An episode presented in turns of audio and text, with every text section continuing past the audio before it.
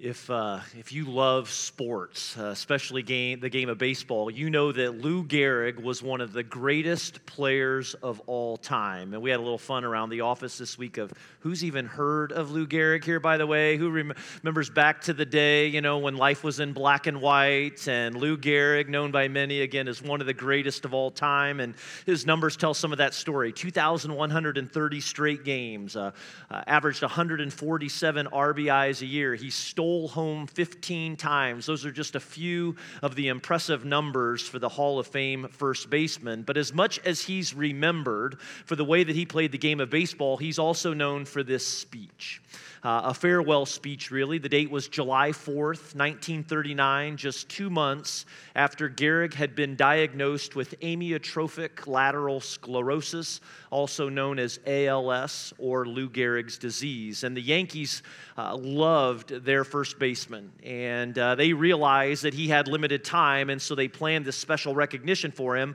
Some have said that Gehrig was so overcome by emotion on the field that he almost wouldn't step to the mic, but thankfully he did because not only did his words inspire the fans that were in attendance that day, but his words still move us as well. I don't know if you caught some of them or if you're familiar with this speech. He, he, said something like this For the past two weeks, you've been reading that I got a really bad break, yet today I consider myself to be one of the luckiest men on the face of the earth. I've been given a bad break, and then those words, but I have got an awful lot to live for.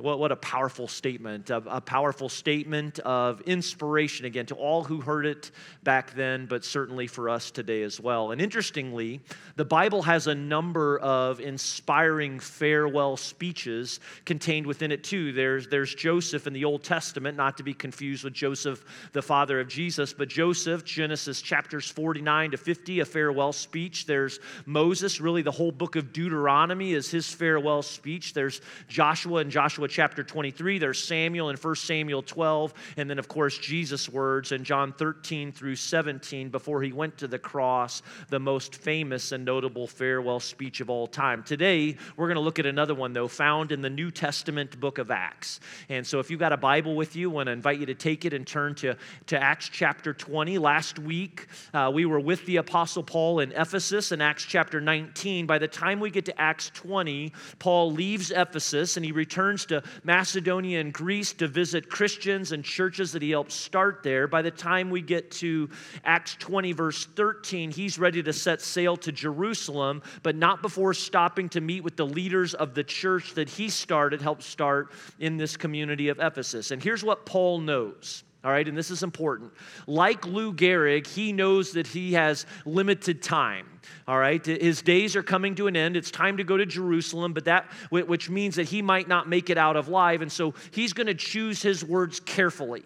Uh, again, knowing that, that there's limited time, and he's going to use these moments, he's going to use this as an opportunity to both inspire and instruct these followers of Jesus. These words we're going to look at today uh, were certainly important for Paul's listeners, these church leaders for Ephesus back then, but they're helpful to us today as well. They're beneficial to any of us who would say that we want to be faithful followers of Jesus Christ in this world. In fact, even if you're not a Christian, all right, if you're here this morning, you're not a Christian, maybe you would say that uh, you're, you're curious about faith, you're curious about Jesus, you're kind of checking these things out. This, this farewell speech of Paul's provides some distinguishing marks of what it means to call yourself a Christian, uh, or as we've been saying around here, a sent follower of Jesus Christ into this world. And so let's just stop there. Let's take a moment. Can we pray? And Then we're going to dive into some of these words together. Father in heaven, we thank you uh, for this time and for this place this morning, Lord, for the opportunity opportunity to come here and meet in this building,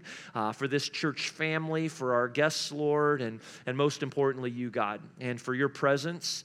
Uh, and, and, we just ask, God, Lord, we ask that you would, would do what you choose to do here today, uh, that as we read from your word, that you would speak to us, that you would speak to our minds, and you would speak to our hearts, that you would give us a, glimpse and a picture of, of what obedience looks like and what faithfulness looks like today, right now, in all of the circumstances of our lives. But we don't want to just hear it, Lord. Uh, we, want, we want to put it to practice as well. We want to be obedient followers of Jesus Christ here in this community that you've called us to. And so make us good listeners, but also good responders today. And, and we offer this time to you in Jesus' name we pray. Amen. All right, if you got Acts chapter 20 open, starting in verse 13, I, I want to read for you just a few verses here while you kind of follow along with Paul's travels here, as can be seen from this map. And so, picking up in verse 15, 13, we read this. Uh, we, and if we just stop there even for a moment, let's remember that Luke is the historian here and was likely a part of Paul's travels. And so, even with the pronoun, he identifies that there's a team here, that he's a, a part of this team. He writes, We went on ahead to the ship and sailed for Assos, where we were going to take Paul aboard. He had made this arrangement because he was going there on foot. We, when he met us at Assos, we took him aboard and went on to Mytilene. The next day we set sail from there and arrived at Chios. The day after we crossed over to Samos, and on the following day we arrived at Miletus. Uh, Paul had decided to sail past Ephesus to avoid spending time in the province of Asia, for he was in a hurry to reach Jerusalem, if possible, by the day of Pentecost. Verse 17 From Miletus, Paul sent to Ephesus for the elders of the church. And so he's asked them to come to Miletus to spend time with him. Again, he was in a hurry to get to Jerusalem. The fastest way to do that was by ship, but while he didn't want to take a lot of time in Ephesus, and we're not sure why, maybe he didn't feel safe going there, or again, maybe it was just a timing issue, he asked the leaders of the church at Ephesus to come and to spend time with him in the place of Miletus. Now, why? Well, Paul loved them. Uh, he enjoyed being with them. He ha- had helped identify these individuals and train them and disciple them and raise them up to, to lead this church. He loved what was happening through this church and in the community of Ephesus, but he was also anxious. He was prayerful about the challenges of life and this world and the, the craziness that they were living in day to day. And so he was very interested in who they were becoming. And so he sets aside this time to encourage them, but also to instruct them in what it means to live a faithful life for Jesus Christ today. He says this in verse 18. Consider this his farewell speech, if you would. He says, You know how I lived the whole time I was with you from the first day I came into the province of Asia. Now, when, when I read these words and we, we consider what we've studied with Paul, what you've been reading about him these last few weeks, we, we, we can see that, that, that, that life and ministry were very important to him. I, I'm reminded when I think of Paul about how much he just simply loved people. Uh, he loved people. He, he proved it in his willingness to be with them, to set aside time for them. He, he lived with them. He worked alongside of them. A couple of weeks ago, we, we talked about the importance of genuine friendship when it comes to reaching others for Jesus Christ. I, I think of the saying that others won't care how much you know until they know how much you care about them. And so, Paul, he wasn't just trying to sell a product, he wasn't trying to meet monthly goals or a, a quota. He loved people and he proved it with his genuine friendship. And because he spent time with people and did life with them, he knew their needs. Uh, he knew their story. He knew their ups and downs, the things that they were afraid of, the things that made them, them anxious. And, and he earned their respect, and that respect earned him the right to be able to speak truth into their lives. And uh, I, I love this. Biblical scholar Ajith Fernando says this about Paul. He says, Paul had an open hearted approach to ministry. This is why he could spend a whole night chatting with believers in Troas, and this is why he shed so many tears among the Ephesians. Paul didn't have a celebrity ministry that allowed him to hide out in an office after delivering great speeches. No, he was with the people, he spent time with them. He, he was genuine in his relationships and his friendships. I, am so grateful for some of the men, uh, pastors that the Lord has put into my life uh, over the years. One of those is a guy by the name of Jeff Nelson. And uh, he was my youth pastor growing up in central Illinois. Uh, he eventually became the lead pastor of the church where my parents now attend in Springfield. Jeff loves people, uh, he spends time with people, he's patient, he's encouraging, he, he speaks truth into people's lives. I'm, I'm so thankful that God has put him in my life, my friendship with him even today. He, he's someone that, that I look at him and I look at the way he does ministry and I think I want to be like him. I want to be like Jeff. And I've got some fun news. He's going to be here to preach for us on Sunday morning, November the 5th. You're going to get the chance to hear from Jeff. And then that night, on Sunday night, November the 5th, we're going to have him here for our next Going Deeper event. And so he'll speak Sunday morning, and then he's going to speak Sunday night, and uh, he's going to just be teaching on the power of encouragement, biblical encouragement. And man, I can't think of a better time in our culture today where we need some encouragement, and we need to understand what it means as followers of Jesus that we help bring encouragement into this world, you know, especially as we think about our lives beyond the book of Acts, as we uh, think about another election year that's quickly coming, you know, this cynical, critical world that we live in. What does it mean for us as sent followers of Jesus to be encouraging people? And so, again, mark your calendars for November the 5th. But one of the things that made Paul uh, effective was his deep love for people, people far from God, and those that were trying to follow Jesus in this world. And so we can, we can learn from him. I mean, I, I want to encourage you to just ask yourself, like, are you, are you being intentional in, in the way that you spend time with people? Are you making this a priority in your life? Are you willing to open your home to others and to share life with them, to share coffee, a, a lunch with somebody from work? I mean, just the, the benefits of doing life with other people, people that are far from God, but I'd also say people that are just a part of this church family as well, and the encouragement and the growth that comes from doing life together. Do we take the time to listen and to understand the needs of people that God's putting in our lives? Paul loved people but not just that, we also see that he served with a lot of humility and, and with great passion. Verse 19, he says this He says, I serve the Lord with great humility and with tears in the midst of severe testing by the plots of my Jewish opponents. And so Paul served, but I want you to notice he didn't just serve because he felt like this was an honorable way to live. Look at those first words again. He says, I served the Lord. See, Paul viewed all of his life, every moment, every occasion, every interaction as an opportunity to serve. And, and who did he learn that from? Well, of course, he learned that from Jesus because it was Jesus said that, that I did not come to be served, but to serve and to give my life as a ransom for many. And so Paul learned things like service and humility and passion from Jesus, and he learned it from all of the different ways that Jesus loved and, and interacted with people. But most of all, he learned it through Jesus Christ's obedient work on the cross. I want to make no mistake here, like Paul's life was so deeply changed by the transforming work of Jesus. And when I say that, I'm talking about forgiveness and salvation and the redemptive work of Christ in his life, but it didn't stop there. It didn't just stop with that transaction. No, the, the more and more Paul reflected on what Jesus Christ had done on behalf of him, the more and more Paul was willing to surrender every part of his life, every moment of his life to the Lord. And so, therefore, the more and more it changed, and, and, it was transforming him. Here, here's what Paul then was encouraging in the final moments these leaders in Ephesus to do, but really what he's encouraging us to do too. He's just saying this that I want you to see all of life.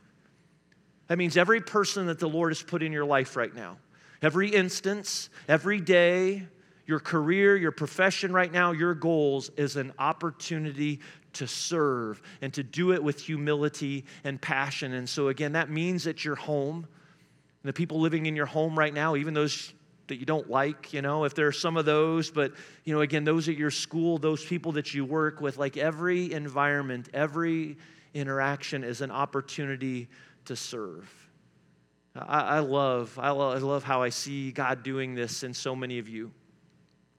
And uh, just seeing you in the community, uh, working through our schools. I, I love hearing the stories of the way that you manage people or the way you, you run your company, company the way uh, you see your profession. I, I love these examples of uh, humility and service here in our church, and especially, you know, see a lot of that on Sunday morning. Like when I, when I walk around on a Sunday morning and I watch our men come in from the parking team and just the joy and enthusiasm they have in, in welcoming others to, to our worship service. I'm so thankful for the men and women and students that serve serve over in our Gen Kids space on a Sunday morning, pouring into the lives of these kids and helping them to know and grow in Jesus Christ. We've got a great team of people that serves here in the auditorium on Sundays, in the front of the room and, and in the back of the room. We've got so many men and women that are serving with our students, our middle school students on Sunday night, and our high school students on Wednesday night, and then a whole bunch of other days in between. Many of you right now are opening your homes to, to groups of people to come in to spend time with you. You, you help provide meals you know, for families that are celebrating, for families that are going through some difficult times. You give generously. You give generously with your time and with your resources. There's so many great examples of people serving with humility. Uh, you serve with passion. I'm so grateful for that. I love what I see God doing here in our church family. Now, don't be alarmed if you're not there yet, because we're all still a work in progress. But, but just trusting Jesus and the power of, of his life for ours, like that, that changes us once and for all and forever. But but that's just the beginning of God's transforming work in our lives. If we let Him, the gospel not only saves us, but it also has the power and the potential to change us so that we look a little bit more like Jesus every single day. And that's why Paul would say in Colossians chapter 3, verses 23 and 24 whatever you do, whatever you do, whatever we do, work at it with all your heart as working for the Lord, not for human masters since you know that you will receive an inheritance from the Lord as a reward. It is the Lord Christ you are serving. I, I can hear Paul just kind of digging in with his leaders, just saying, hey, in everything you do, you want to know what effective evangelism is? In everything you do, not just on Sundays. So, again, that includes homework, school, everyone. No, even those moments when nobody else is going to notice. You serve with humility, and we serve with passion and who do we do it for? We do it for Jesus. Jesus is why we serve. We do it for him and because of him. Verse 20.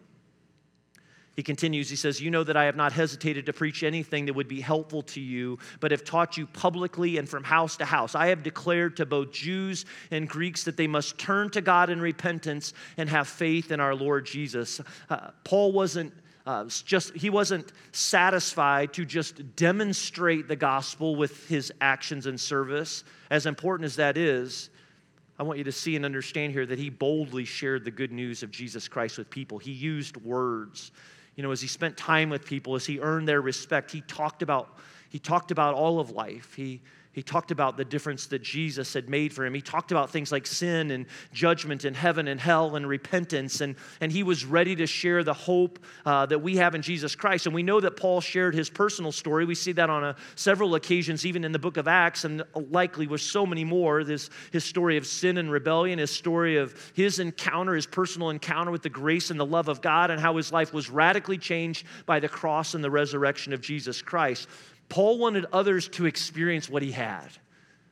Like he had seen, he was experiencing firsthand the difference that Jesus makes. And so his words, an example, you know, they're meant to instruct us too that as sent followers of Jesus Christ, we are called to love people and we are called to serve and to be compassionate and to be generous, but we also need to be ready to share the words of the gospel and to call people to repentance as well. And one of the ways that we do that is by telling our own personal stories of faith. We did a, a, series a number of years ago here at Genesis that we probably need to come back to again. Many of you know that our mission as a church is helping people find their way back to God. It comes right out of Second Corinthians chapter 5, verses 17 through 10, 20. But we did a, a teaching series called My Way Back, and it was just a three week teaching series on the importance of your faith story and how learning to share your story with words can be so beneficial as you're doing life with others. And, and really, when you think about your story, it's just being able to address three things. It's being able to address here's my life before Jesus, uh, here's what it was like for me to encounter his grace and love and to respond to that love. And now here's my life since Jesus has come into my life. Here's how he's changing me, and here's how he's growing me. You and I need to ask the question can, can you do that? In 30 seconds or 60 seconds? Could you tell that story of faith in your life? If given the chance, could you explain it in five minutes or less if, if you had just that much time or if given, it a, given an hour at a coffee shop with someone could you, could you talk for an hour about the work that jesus has done in your life and, and don't be ashamed if you don't know how to do that but man if that piques some curiosity for you if you have an interest in that reach out. Let us know. I'll, I'll be up front afterwards. Send us an email this week through our our website. We'd be happy to, to talk with you about what it means to learn these, these kinds, of, kinds of skills. But don't be afraid to tell your story. Don't be afraid to share the good news of Jesus with others. Like our words can make a difference. The gospel is power. I, I heard somebody say it like this if, if I'm drowning in the river, don't just jump in and drown with me. Like your empathy does neither of us any good. No, if you know something I don't, throw me a rope Help me out. Help me see what you've learned and discovered in your own life. People can't respond to the good news of Jesus if they don't hear.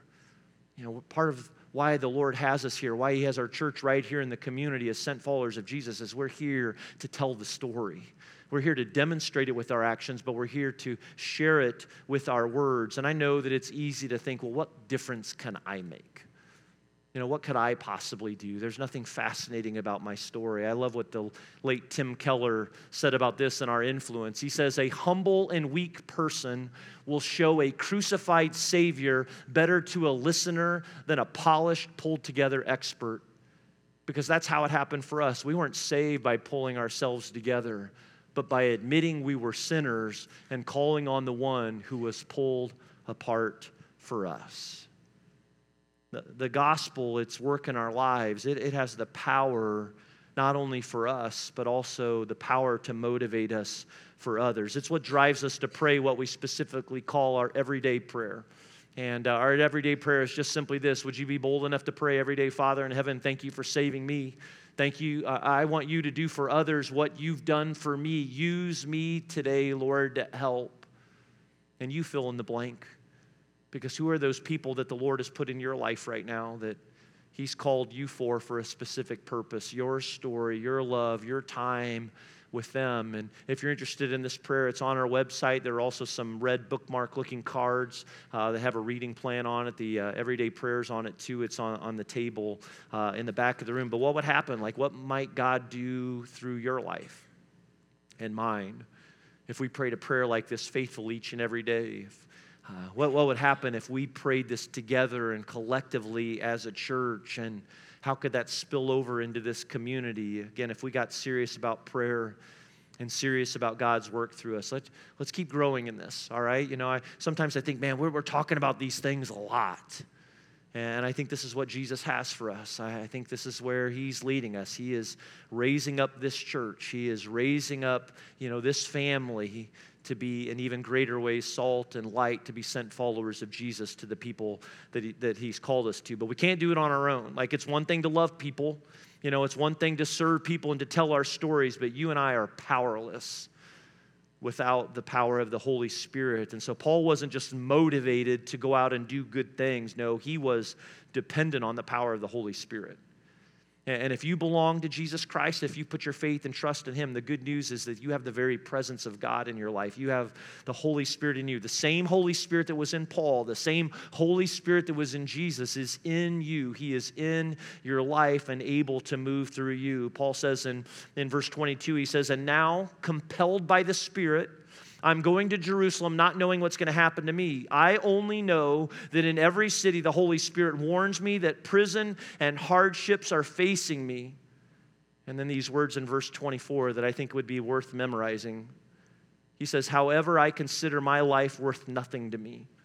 My only aim is to finish the race, to complete the task the Lord Jesus has given me the task of testifying to the good news of God's grace. Paul's life Man, you can see it if you look for it in the book of Acts. He was completely dependent on the power and the leadership of the Holy Spirit in his life. Like, how else would he overcome such severe trials? And, and, and Paul didn't change anybody's life.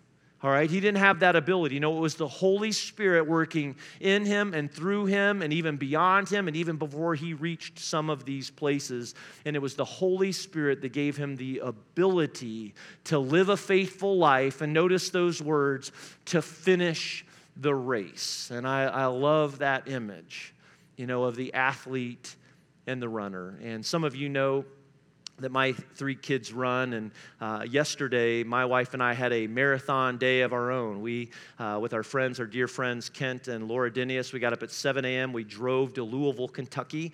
Uh, we watched my son and their daughter run with their college team down in Louisville. And then from there, we drove back to Indianapolis and then down to Terre Haute, Indiana, uh, to watch our two other kids and a whole bunch of other kids from Noblesville and even this church run in Terre Haute last last night. And so Jenny and I finally pulled back into the driveway at midnight. Uh, we did not run a single mile in any competitive race, but we got about 15,000 steps each and covered about 500 miles of pavement pretty successfully. And uh, it, it, was a really fun day. And man, I love, we got, we got a bunch of runners in our church, believe it or not, you know, from, from every age. In fact, I hope he still likes me after doing this, but uh, there's a guy right here, Isaiah Vose. Isaiah, stand up for just a second. Isaiah won the Indiana Middle School State Championship cross country meet yesterday in Terre Haute.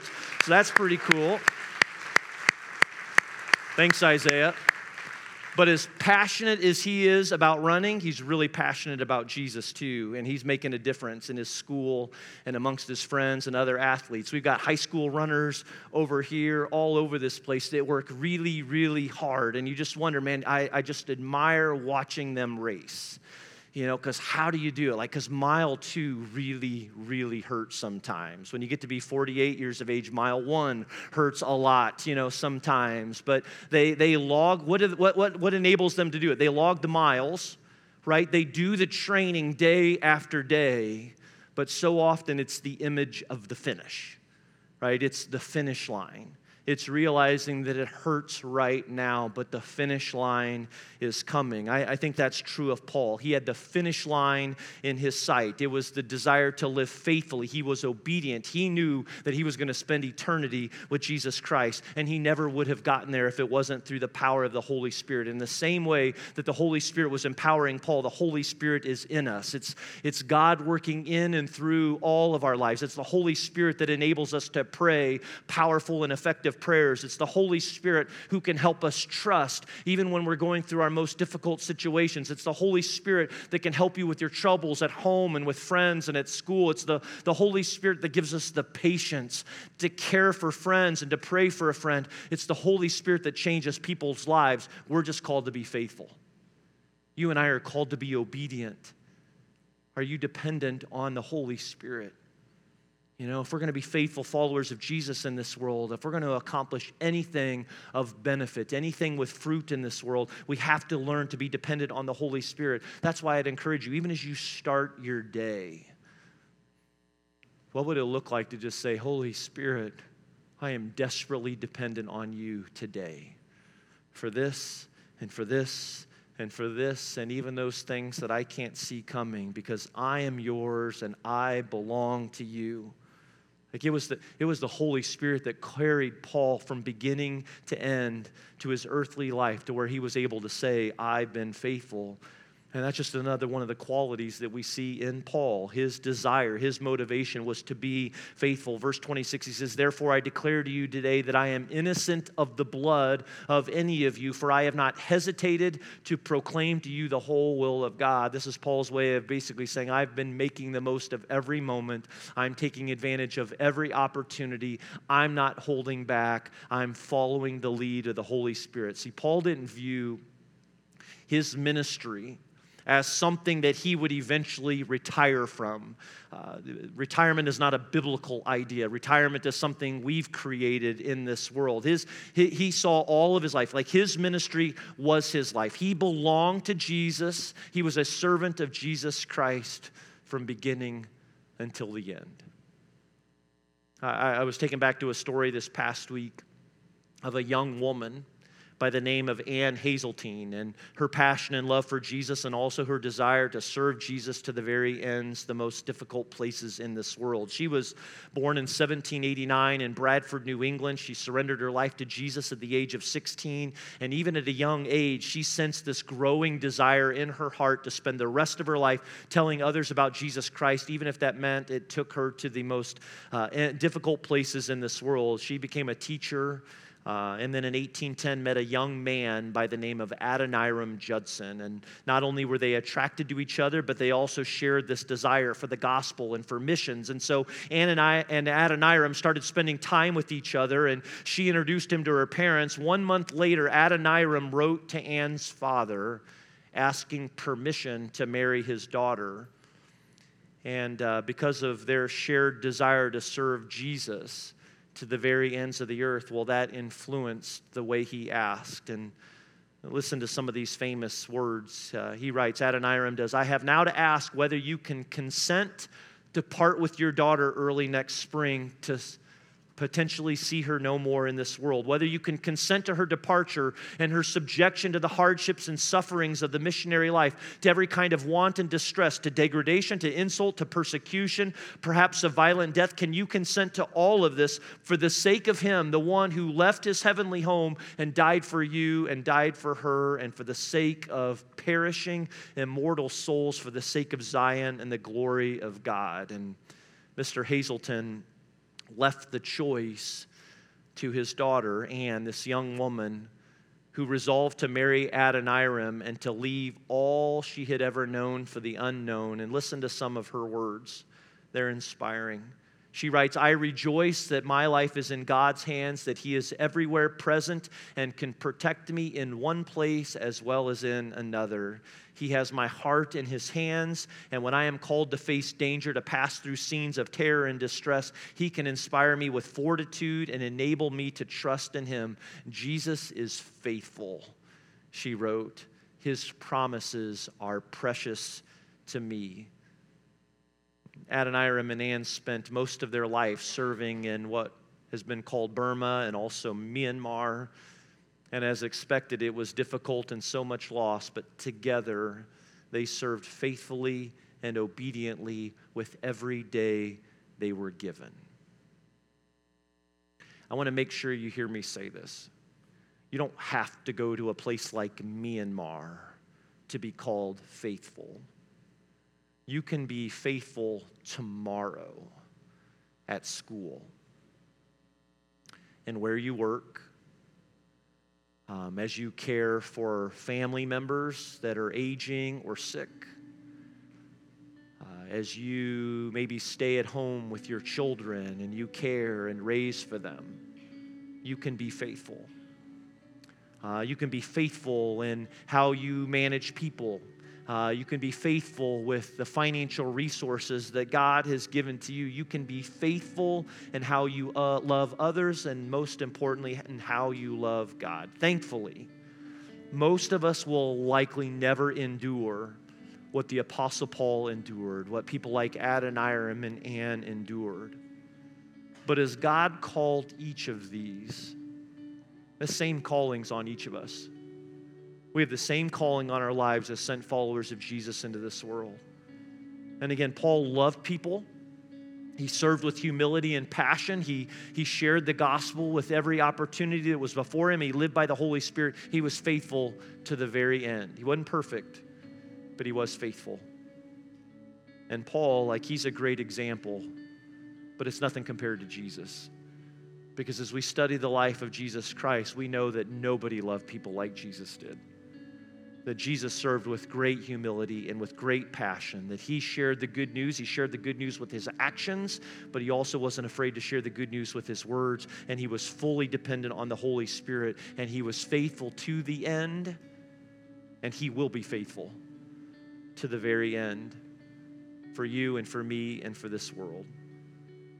I don't know how this strikes you today, but I just want to remind you that your life matters that you were created in the very image of God and you were created for Him, and that He has you here in this place and in this world for a very specific time and a very specific reason. And he wants, he, he wants so much more from each and every single one of us. And, and he wants us to trust in him. And, and through the power of the Holy Spirit, he can give us even greater faith and, and give us this ability to be faithful, again, faithful sent followers for him. And so I want to leave you with this thought today but also with a question. Uh, no matter what you have going on right now, no matter what faces you, let, us remember this. Here, here's the hope that we have as followers of Jesus and as a church. The, the, the, the fact is that we have Jesus. Like there, there is no greater person, there is no greater gift than salvation for forgiveness and, and life through Jesus Christ. But the question that I want to leave you with today needs to be a very personal one. And it's just this Does Jesus have you? Does he have all of you? Are you willing to surrender every part of your life to him? Let's pray. Jesus, we thank you for these words today and uh, for the ministry of the Apostle Paul and for the direction and guidance that, that even his words from Acts 20 today can provide for us as we think about what does it mean to live faithfully right now and what does it mean to live faithfully with all of the days that are before me. And most importantly, for Jesus' example, the life that he lived that we could never live on our own, but we thank you for the gift of the Holy Spirit that guides and directs us. And we just pray, I pray, Lord, that you continue to transform my life, that you continue to transform each of our lives, that we would look more and more like Christ. And that your power would be at work around us, that as we are faithful, that you'll change lives and help others find their way back to you. But I also want to pray this morning, Lord, for, for that man or woman, that student, that child that's in the room today that has never trusted Jesus Christ as Savior. You know, the, good news is just this that God so loved the world that He gave His one and only Son, that whoever believes in Him will not perish but have everlasting life. This is the good news of Jesus that, that God, through His love, has made a way through Jesus Christ. But that's not something He's going to force on you, that is something that we have to respond to.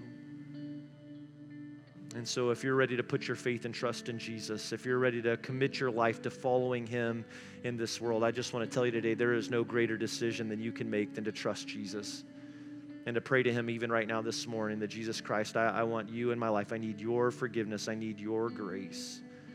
He's ready to respond to you today, and, and we'd love to talk with you. We, we'll, we'll have people up front afterwards. We'd be more than happy to have a conversation and pray with you about what it means to trust Jesus. But I, I pray, Lord, that we would be faithful as you have been faithful. Have your way in us today. And it's in Jesus' name we pray. Amen.